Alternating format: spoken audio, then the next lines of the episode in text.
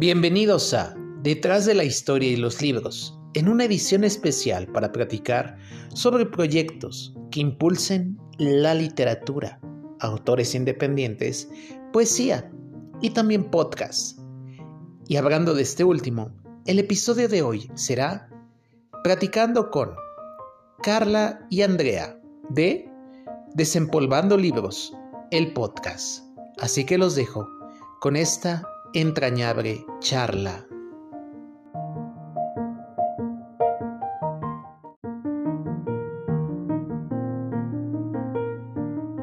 Bien, pues bienvenidos a un episodio más de Detrás de la Historia y los Libros, en una edición especial en donde vamos a platicar con autores independientes, proyectos de literatura, podcasts y cuestiones de poesía.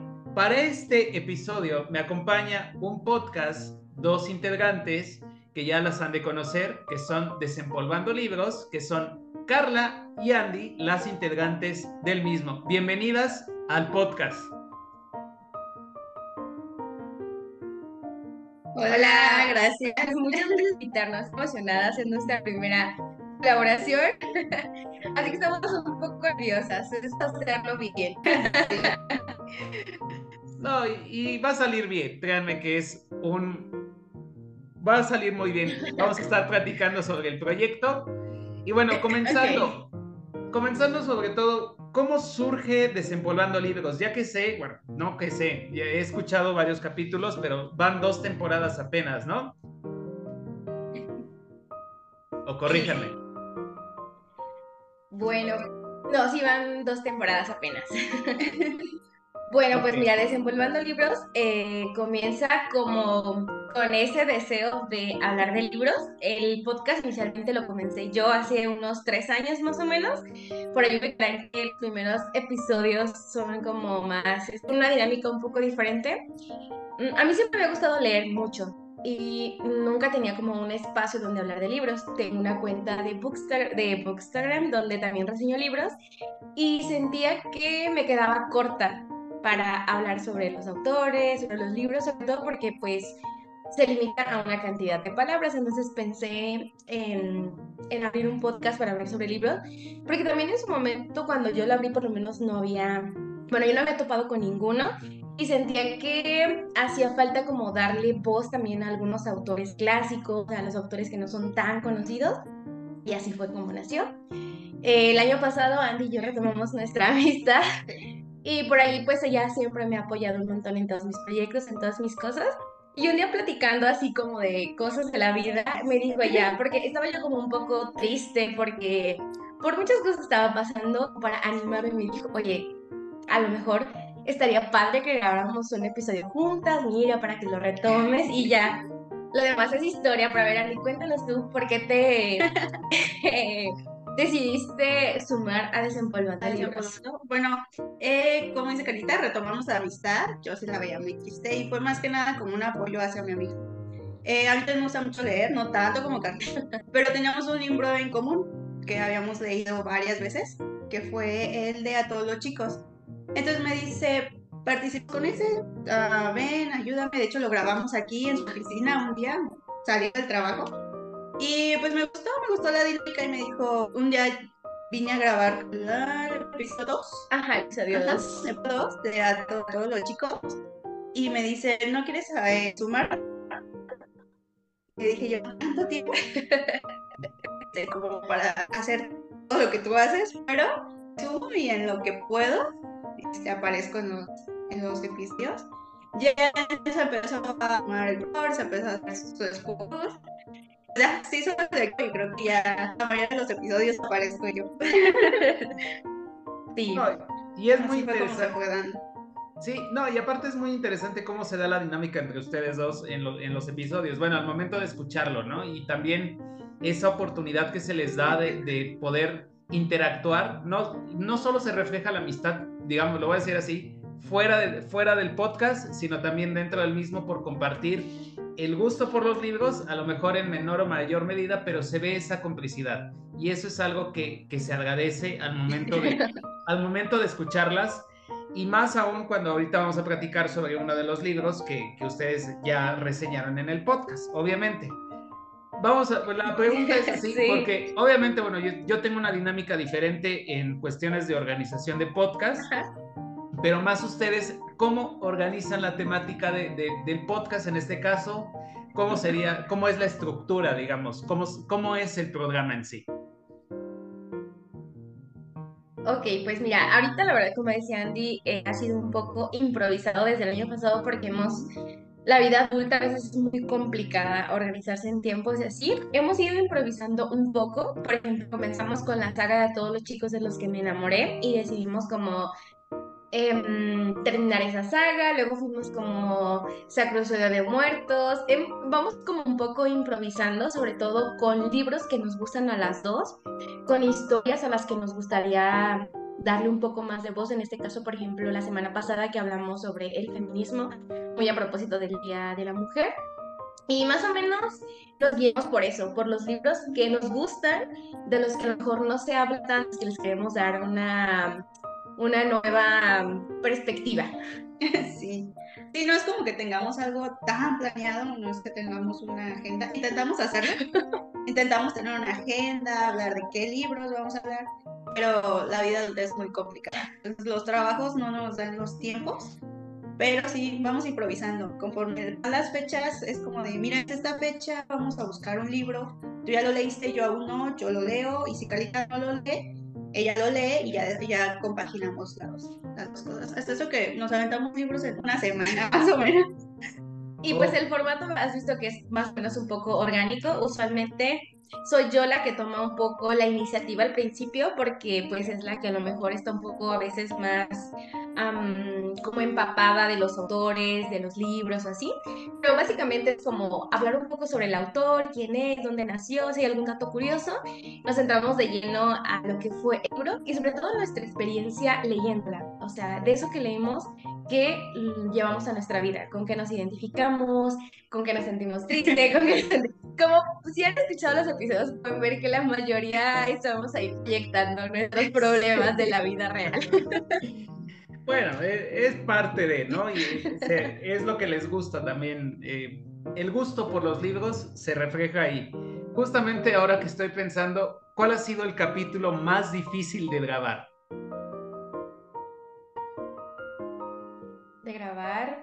Yo creo que del feminismo. Sí. Creo que a lo mejor por los cimientos que trae.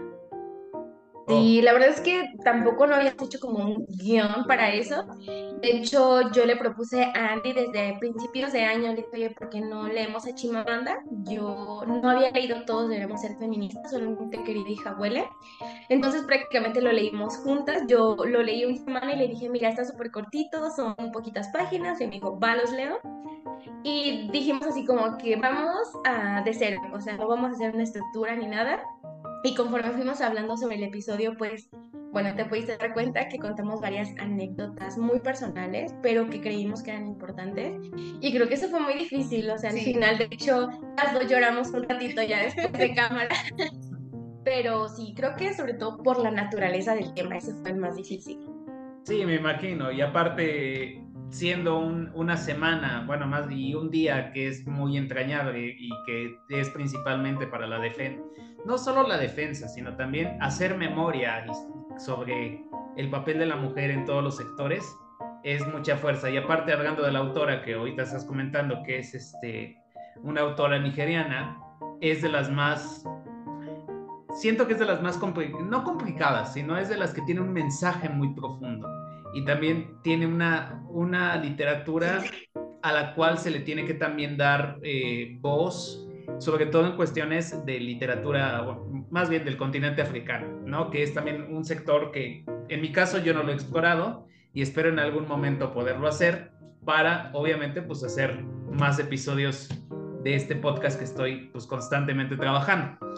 Ahora, a la par de esto de lo que estábamos platicando, de los momentos más difíciles y de que es como una práctica muy orgánica, ahora al revés, ¿cuál ha sido como uno de los capítulos como más alegres en este sentido? Para mí el de Todos los Chicos, cualquiera de los tres. Sí, fueron muy divertidos, sobre todo porque estábamos ahí fangirleando con nuestros exnovios. Y bueno, también los de miedo, ¿te acuerdas? Los de especial de Halloween, Día de Muertos. En uno nos asustaron aquí en mi trabajo, estábamos ya acabando súper noche porque esas veces que todo pasó, eran como las 10 y algo. De hecho, lo tuvimos que cortar, o sea, fue así como de que, ¿qué fue eso? Bueno, muchas gracias, esperamos que la disfrutemos. Adiós. Así. Y también ese fue, o sea, en su momento nos asustamos, pero también fue muy divertido. Sí. Okay. Es muy interesante cómo esas anécdotas también construyen un podcast y se van reflejando, ¿no? Y eso vale la pena también comentarlo, porque igual, por ejemplo, a mí me han pasado que yo he tenido que regrabar como 2 o 3 veces un episodio con invitado por cierto tipo de situaciones que se han dado a lo largo de la temporada que he estado trabajando, ¿no? En La Mira de Japón. Pero también creo que es muy, ¿cómo podemos decirlo? Creo que es muy apasionante la dupla que ustedes hacen al platicar los libros y al poder mezclar esa parte, y creo que, como dicen, es orgánico, mezclar lo que pasa con el libro, lo que comentan de él, y a pequeños, ¿cómo podemos decirlo? Nos dejan ver un poco, no ver, porque no las vemos. Yo supongo en algún momento, en un futuro no muy lejano, va a haber algo en YouTube, pero mientras eso sucede, escuchar algunas anécdotas de su vida, y obviamente pues también que los escuchas, los podcasters, como luego también se les dicen, pues se identifican con las situaciones que pasan a lo largo del tiempo, ¿no? Ahora, estaban mencionando la forma, bueno, de que cómo graban el episodio. Más o menos, ¿cuánto se tardan en hacer un episodio? Más o menos entre 1.5 y 2. Regularmente nuestros episodios largos son como la mayoría de 1 hora, 30 minutos. Entonces, y en lo que preparamos, en lo que grabamos, en lo que recogemos y todo, sí es como 1.5 a 2 horas más o menos. Sí, nos gusta hablar mucho. Sí. Bueno, no hablo personalmente, no hablo tanto, no se dan cuenta, pero digamos, ya en persona a lo mejor no hablamos tanto, pero atrás de cámaras o ya en una confianza soltamos la lengua, como luego se dice, ¿no? Sí. No, y vale mucho la pena. O sea, creo que esto que estamos compartiendo de poder, bueno, ahora que estamos en esta pequeña colaboración de los podcasts, y que evidentemente eso nos da la oportunidad y la puerta abierta para más cosas, para un futuro no muy lejano, a lo mejor platicar de algún libro japonés, no sé, en un futuro, pero vale mucho la pena. Y eso es algo que también me gusta de esa dupla que hacen. Ya por último, como la última pregunta con respecto al podcast, esto no lo pregunto, yo supongo que van a decir que usan el mismo, a lo mejor que usan ¿cómo podemos decir? El editor, ¿no? Que graban y editan bajo un cierto tipo de editor, ¿no? Ya sea en computadora o en celular, que en mi caso, pues yo lo hago yo ahí sí lo confieso, yo grabo mis conversaciones y las paso al celular, y a través justamente de la plataforma de Spotify, que tiene ¿cómo se puede decir? Editor de podcast, pues he estado editando mis podcasts, obviamente, o mis episodios. ¿Qué es lo que ustedes usan para para el podcast? ¿Qué es lo que se edita? Ok, utilizamos 2 programas porque hay algunos episodios que nos ayuda a grabar nuestro productor ejecutivo gratuito, porque no le pagamos hasta ahorita, no cabe mencionarlo. Pero él utiliza uno de Adobe, no sé cuál es el nombre completo, pero él utiliza uno que se llama Adobe, que es... se me olvidó el nombre. Lo tengo aquí en el escritorio. Déjame ir. Aquí está. Ay, no, aquí está. Audacity.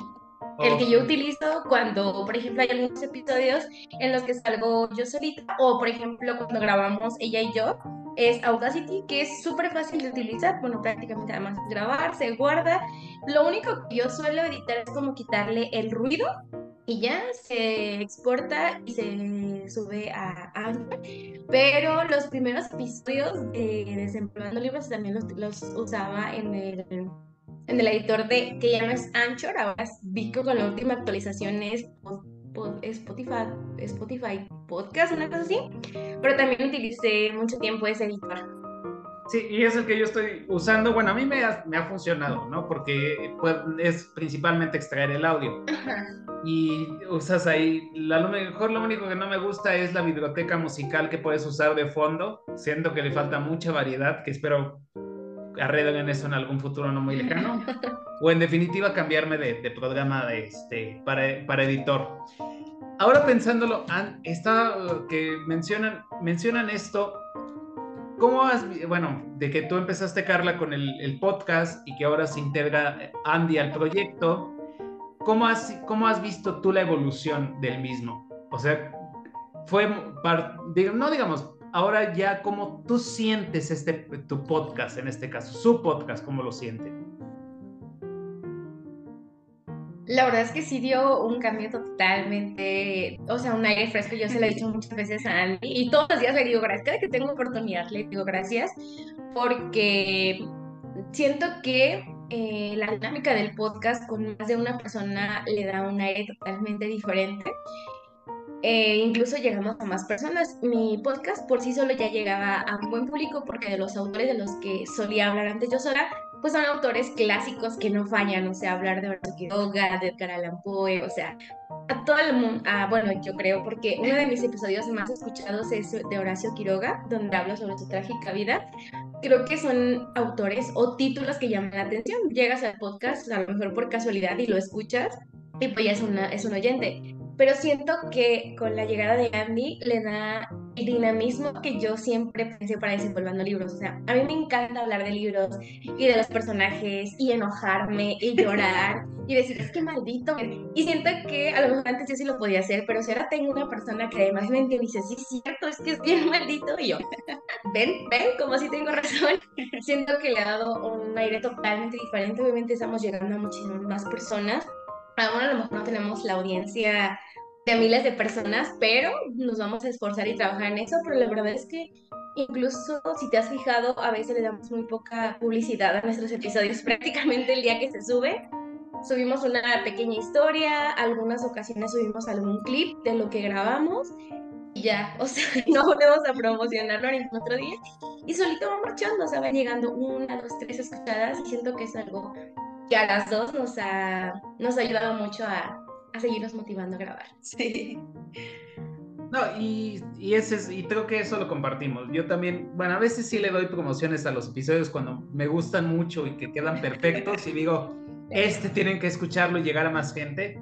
Y sí me ha tocado que ahora, por ejemplo, uno de los cambios que he estado trabajando es que ya en el perfil de Instagram se da como la reseña del invitado. Eso también es algo como un cambio que hace que llegue a más gente y llame a la atención al público el podcast que trabajo, que es En la Mira de Japón. Y bueno, ya terminé la primera temporada y ya viene una segunda. De una vez lo voy avisando de que me ha costado mucho trabajo, pero pues bueno, ya esperemos pronto empezar a grabar esa segunda edición, porque sí, hay muchos autores japoneses que tengo que seguir leyendo.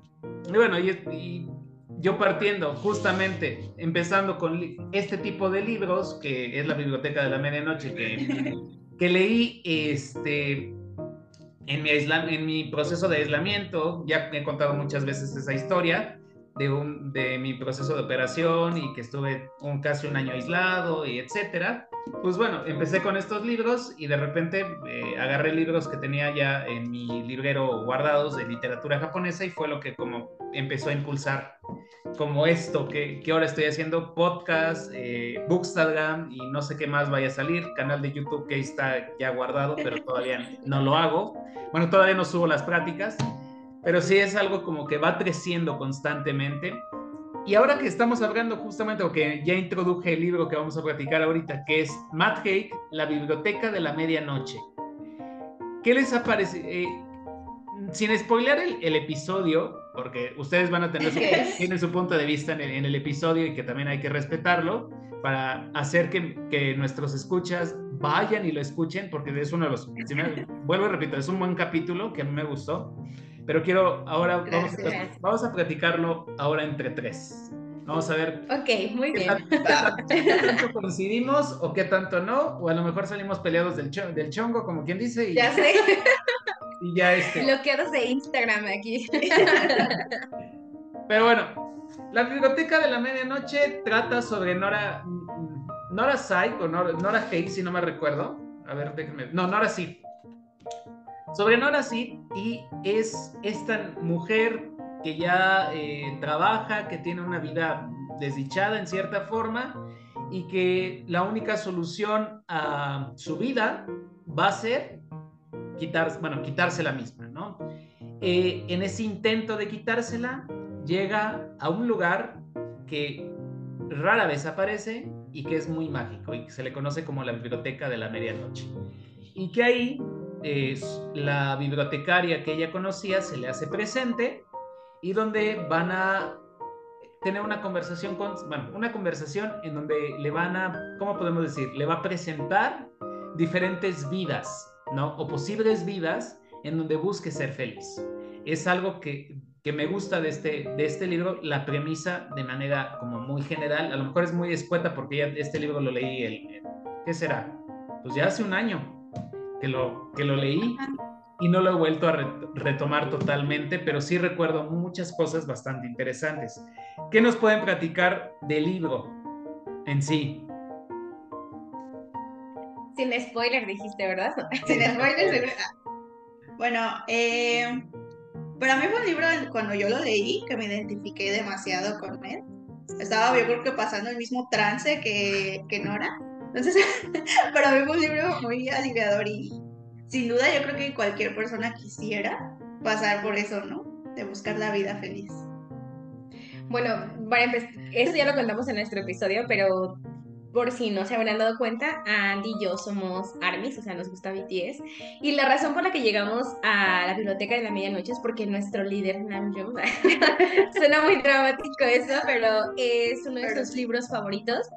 Y inicialmente, bueno, yo por Bookstagram lo había visto el año antepasado, o sea, 2021, todo el mundo lo estaba leyendo. Y a mí me pasa que cuando uno está leyendo un libro, no lo quiero leer porque siento que a lo mejor no está bueno, o que si a lo mejor lo leo y no cumple mis expectativas. Yo siempre digo, ya que pasa todo el hype y que está más barato, lo compramos, pero al final... el año pasado decidimos leerlo juntas y yo le decía a Andy que una de mis primeras quejas fue que me engañaron. Me engañaron con la sinopsis porque yo siento que me estaban prometiendo a mí una fantasía épica así, o sea, yo dije, la biblioteca es la medianoche, o sea, yo me imaginaba una cosa así, la verdad una fantasía épica, que como dice Andy, es un libro que sí vale la pena, sí, fue un libro que me gustó, sí, pero mi primera impresión fue, me engañaron. Este libro no es lo que me prometieron, pero digo, genuinamente sí me gustó mucho. A mí, al contrario de Andy, obviamente no porque no me identificara con Nora, pero me caía súper mal. O sea, yo le escribí a Andy y yo, es que qué personaje más insufrible, es que ya me enfadó, es que ya me hartó, es que me hace jugar demasiado. Y yo le decía, es que ¿por qué? Porque ella dijo, no, es que tranquila. Y yo, no, ya me voy. Pero conforme va leyendo la historia, yo le decía a Andy, bueno, es que me di cuenta que probablemente, pues como dicen por ahí, lo que te choca, te checa.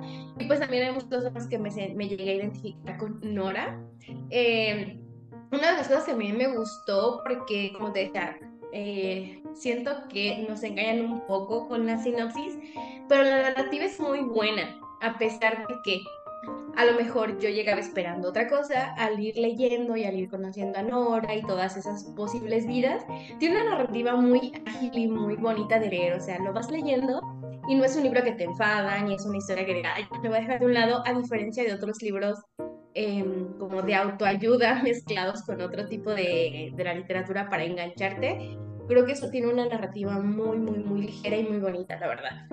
No, y concuerdo.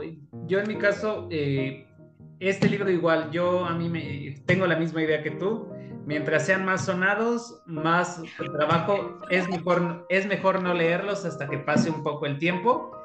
En mi caso, este libro llega en enero de 2022, creo que unos meses después de que se lanza. Yo todavía no decido leerlo hasta como por abril, más o menos, y lo que me gusta de la trama, justamente, creo que es el desarrollo de cada uno de los personajes. Concuerdo contigo, Nora es, en un principio, es como esta típica niña que puede soplar. Pero conforme va evolucionando el personaje, sí, vas viendo distintas vidas que puede ella tener, te vas enganchando de la trama y del personaje, ¿no? Y podemos, haciendo un breve spoiler, puede ser desde ser una gran campeona de natación hasta ser un ama de una simple esposa, ¿no? Que vive la vida muy, muy plenamente.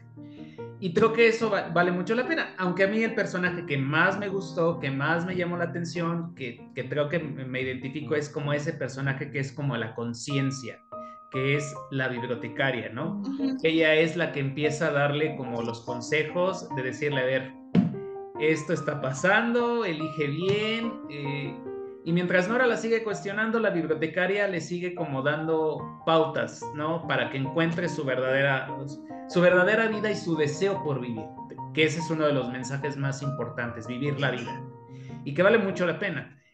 Que hay toques bastante interesantes, temáticas bastante interesantes, ¿no? Por ejemplo, el personaje del hermano, que en este caso es para el público LGBT, los amores de Nora, ¿no? Que se enamora de uno, de otro, que tiene un fracaso amoroso, conoce a un chico de 5 minutos y se enamora también.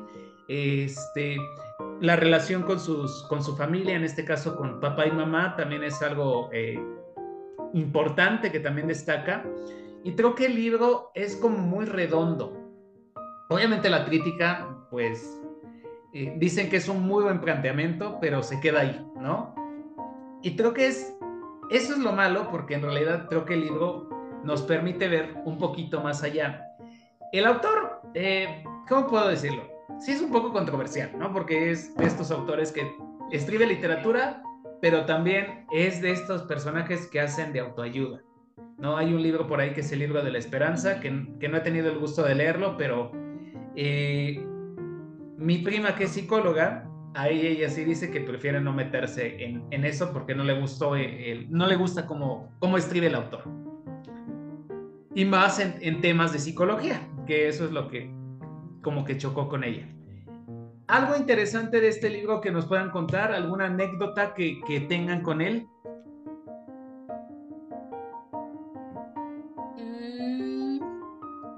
Pues más de que me haya identificado, porque yo era la típica niña insufrible, dicen ustedes, estaba pasando por ese lapso, y siento que sí me ayudó mucho, pero más que nada el hecho de que yo lo dejé, lo empecé a leer y me quedé como en la página 130, porque dije yo, ay no, ya Nora me enfadó, o sea, sí soy como ella, pero no tampoco tanto, y después lo retomé como 2 semanas antes de hacer el podcast.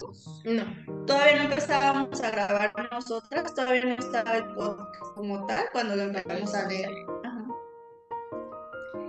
Pues a mí, por ejemplo, yo sí lo tendría de leer así como todo corrido. Digo, a mí sí me gustó, me pareció un buen libro. En general, pues, subrayé muchas cosas. Y es una de las cosas que yo a veces digo, la ironía de la vida, cuando digo, no me gustó, está lleno de post-its, porque hay como varias frases, mensajes y cosas que digo, vale la pena.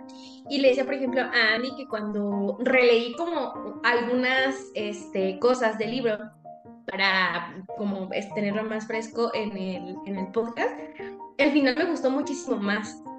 Creo que este planteamiento del multiverso de opciones que se abren ante una decisión es algo que a veces no tomamos tanto en cuenta, creo que a lo mejor eso nos podría ayudar a aligerar un poco la vida. O sea, a veces nos tomamos muy a pecho a la vida y pues al final de cuentas solo vamos a tener una vida y la cosa es intentar hasta que podamos encontrar algo que nos haga ser felices, porque a veces intentamos una cosa y como ya no, nos quedamos ahí así. Y siento que ese es uno de los mensajes más poderosos del libro, como que abrirnos esta posibilidad de que no importa cuántas veces hayamos fracasado, por así decirlo, siempre podemos volverlo a intentar, y si no tenemos la vida que nos gustaría tener, nunca es tarde para intentarlo. O sea, yo tengo 33 años, Andy tiene 27, y por ejemplo, yo les lo contaba, creo que precisamente, no me acuerdo si fue en ese episodio o en el anterior, que últimamente la gente me cuestiona mucho el por qué hago este tipo de cosas. O sea,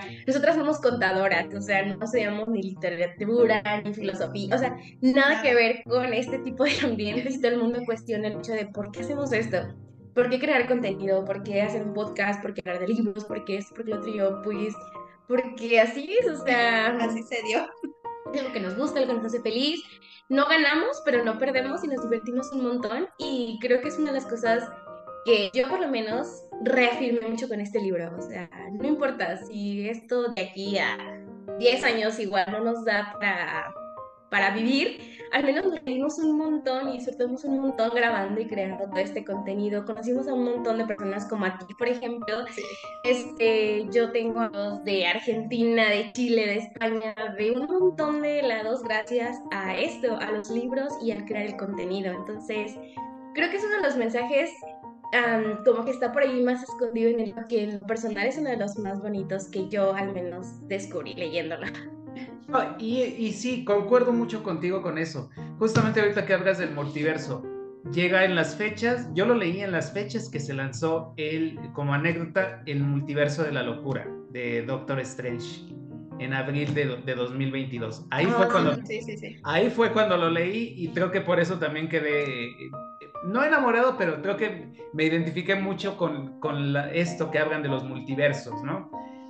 Y es algo muy interesante, y creo que es algo que tenemos que seguir compartiendo. O sea, al final de cuentas, a pesar de todo, el mensaje que deja el libro es, como lo mencionas, que a pesar de que podamos caer miles de veces, siempre nos podemos levantar y encontrar miles de alternativas para seguir viviendo. Y eso también creo que es algo muy, muy, muy importante. Y comparto con ustedes también eso. Yo comencé el Bookstagram justamente con este tipo de libros, y de repente, bueno, agarré los libros de Japón y encontré otro mundo distinto, y a partir de ahí, pues, a compartirlo. Y no me quería quedar nada más con eso, por eso empecé a hacer el podcast.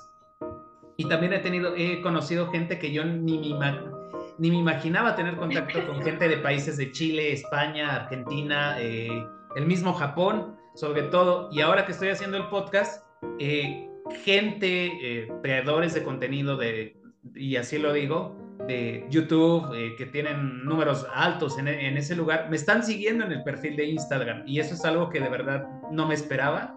Y que bueno, eso se está reflejando también en este espacio que estamos haciendo, que es este podcast.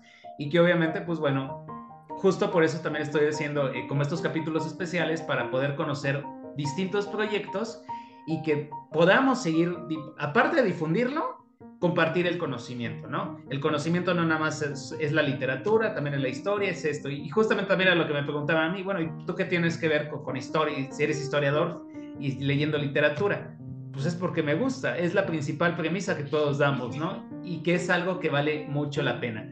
Lamentablemente ya nos quedan casi poquitos minutos, porque siempre digo que tengo esta versión y no he versión de Zoom de 40 minutos y no la he actualizado, que eso es lo que espero actualizar ahora para en próximas semanas para Japón. ¿Qué nos podrían decir? ¿Qué viene para el podcast antes de despedirnos? Justo estábamos hablando de eso hace un ratito, porque pues las dos tenemos como trabajos súper explotadores. Si nuestros jefes están escuchando esto, es broma, pero no es broma. Ahora todos saben que mi jefe es mi tío, así es que por favor, recórdame de horarios. Pero ahorita tenemos como la intención de seguir hablando de libros que no sean tan famosos, como seguirle dando voz a esos libros que a lo mejor no todo el mundo lee o que no todo el mundo conoce, y que pueda llegar a más gente. Literatura femenina, También hablamos del hecho de que queremos meternos un poquito más a la literatura feminista y poder así, seguir haciendo más episodios sobre esto. Posiblemente YouTube. Sí, ese es el siguiente paso. Ya lo habíamos platicado desde principio de año, pero la cosa es que, por ejemplo, a veces cuando grabamos va mi hija, y mi hija todavía no entiende muy bien esto de no atravesarse y así, entonces andamos, a veces allí se escuchan los episodios, su voz y así, entonces, sí, como de aquí a junio queremos ya aterrizar esto de sí abrir el canal de YouTube, de ya darle un poco más de forma, pero en general queremos seguir hablando de nuestros libros favoritos y de a lo mejor los libros que tampoco no nos gustan tanto y que todo el mundo ama, también seguir decir por qué no nos gustan. No, y creo que va a ser muy, muy interesante cuando venga toda esta evolución, porque creo que algo que destaca los proyectos, o sea, no solo el de ustedes, creo que el de varios, es que van evolucionando conforme avanza el tiempo y se van perfeccionando, se van puliendo, y creo que es algo que vale mucho la pena. Pues bueno, lamentablemente el tiempo es nuestro peor enemigo, siempre es lo que digo de esta forma. De verdad, muchas gracias Andy y Karla por haber aceptado la invitación a este podcast. Y nos despedimos, bueno, primero les doy las gracias a las integrantes de Desempolvando Libros, escúchenlas en todas las plataformas, y nos despedimos de un episodio más de Detrás de la Historia y los Libros. De verdad, muchas gracias. Gracias a ti, muchos saludos a tus oyentes, y ojalá vayan a escucharnos. Sí. Así será, muchas gracias.